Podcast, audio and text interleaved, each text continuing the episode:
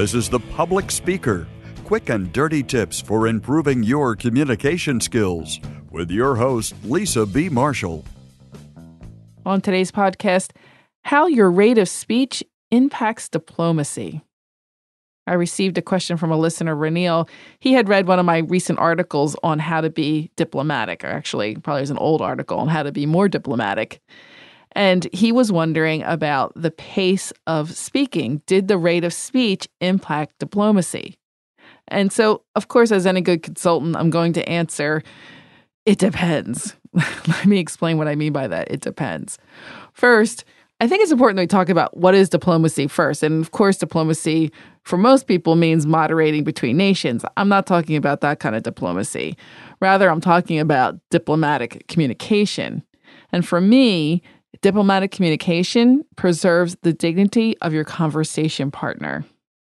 It's often more about listening than speaking. Diplomatic communication is relaxed, it's tactful, and respectful.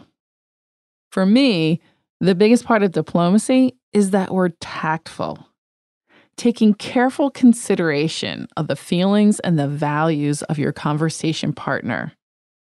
To be more diplomatic, you have to be highly skilled at flexing your communication style. So, Ranil, you don't really want to permanently change your style. You just want to learn to be better at flexing your style.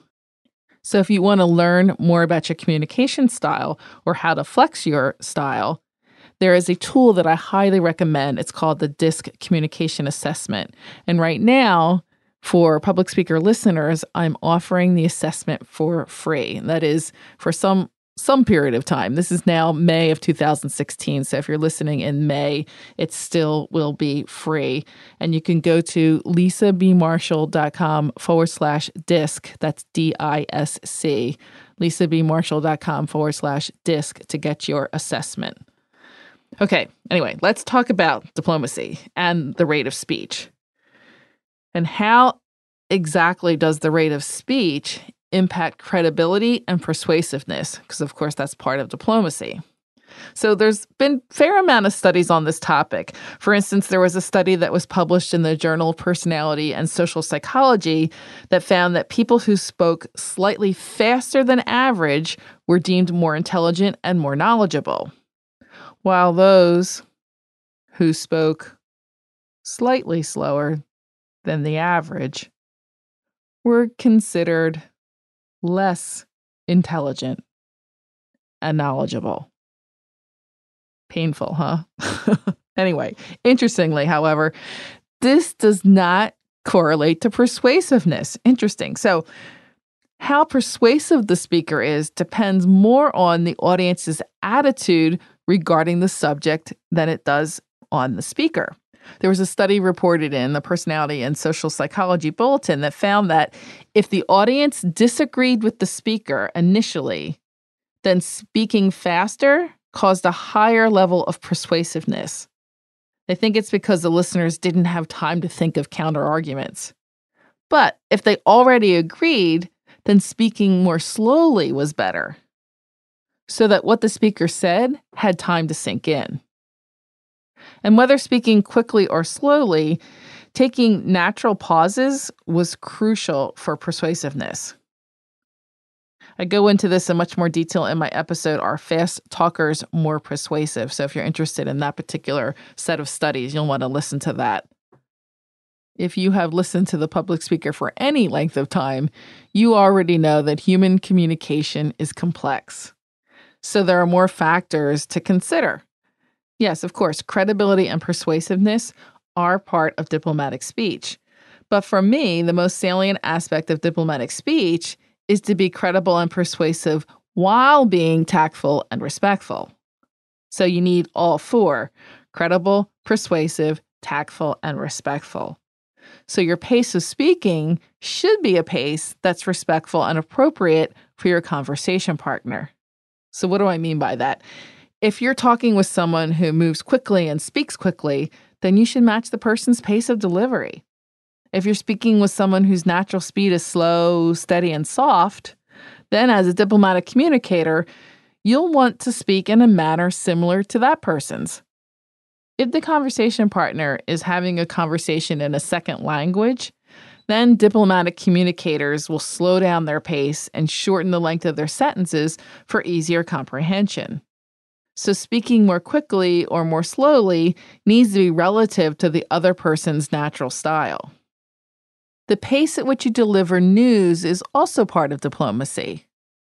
And just like we were just talking about, discovering the right pace or the most diplomatic pace depends on the situation.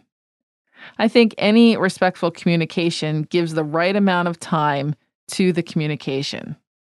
So, when discussing an important matter, make the other person feel that he or she is the most important person to you right now, and that that conversation is not being rushed, and that what the other person is communicating is important and has been heard and understood.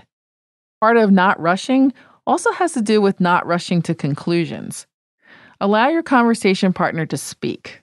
This, of course, can be particularly difficult if you have a strong emotional reaction. So, part of pacing for diplomatic communication is to know when to ask for a break or to know when to keep silent, or even perhaps to say, now's not the right time to discuss this, and suggest a better time to have the conversation. Remember to not to interrupt. Sometimes you're speaking to someone who tends to make long pauses, and you think the person is finished speaking, so you begin to respond. This can come off as very rude and even insensitive, especially if you're talking about a sensitive topic. The best thing to do is to try to listen for a while without sharing your thoughts.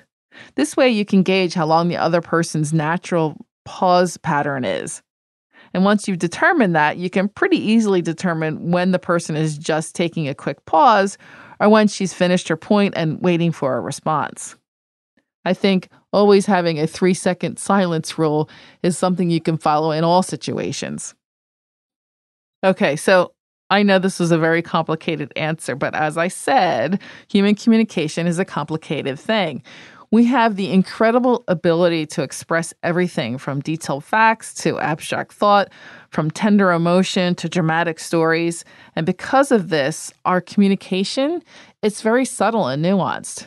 The best communicators, the most diplomatic communicators, become students of human nature and are able to interpret all the subtle and the not so subtle cues that all people give. This is called social intelligence, basically, your social IQ. Are some people naturally better at this than others? Yes, but here's the good news it's mostly a learned trait. All you need to develop a high SI social intelligence is to really care about others and to start observing, listening, and practicing. So, how does rate of speech impact diplomacy? Hmm. We learned it depends. depends on quite a bit. I hope this helps and good luck. Let me know how it goes. Again, if you're wondering about your own communication style, if you're wondering what holds you back from your effective communication or what drives your communication, I highly recommend this very, very short assessment. It takes maybe 10 minutes to take the assessment and it delivers back to you a custom 22 page report. And I think this is a report that all people should have, all the people you work with, your family, your friends. It really is something that helps you develop a model that you can use to communicate better with other people. You can find it at lisabmarshall.com forward slash DISC. Again, the reason why I'm talking about it is because right now I'm offering it for free. So you might want to jump on that. This is Lisa B. Marshall, moving you from mediocre to memorable, from information to influence, and from worker to leader. As always, your success is my business. This is Douglas, and if you'd like to be a more compelling communicator, I invite you to read Lisa's best selling books, Smart Talk and Ace Your Interview. I did, and they are very helpful. I also want to encourage you to become a Lisa B VIP like me by visiting lisabmarshall.com slash VIP. That's lisabmarshall.com slash VIP.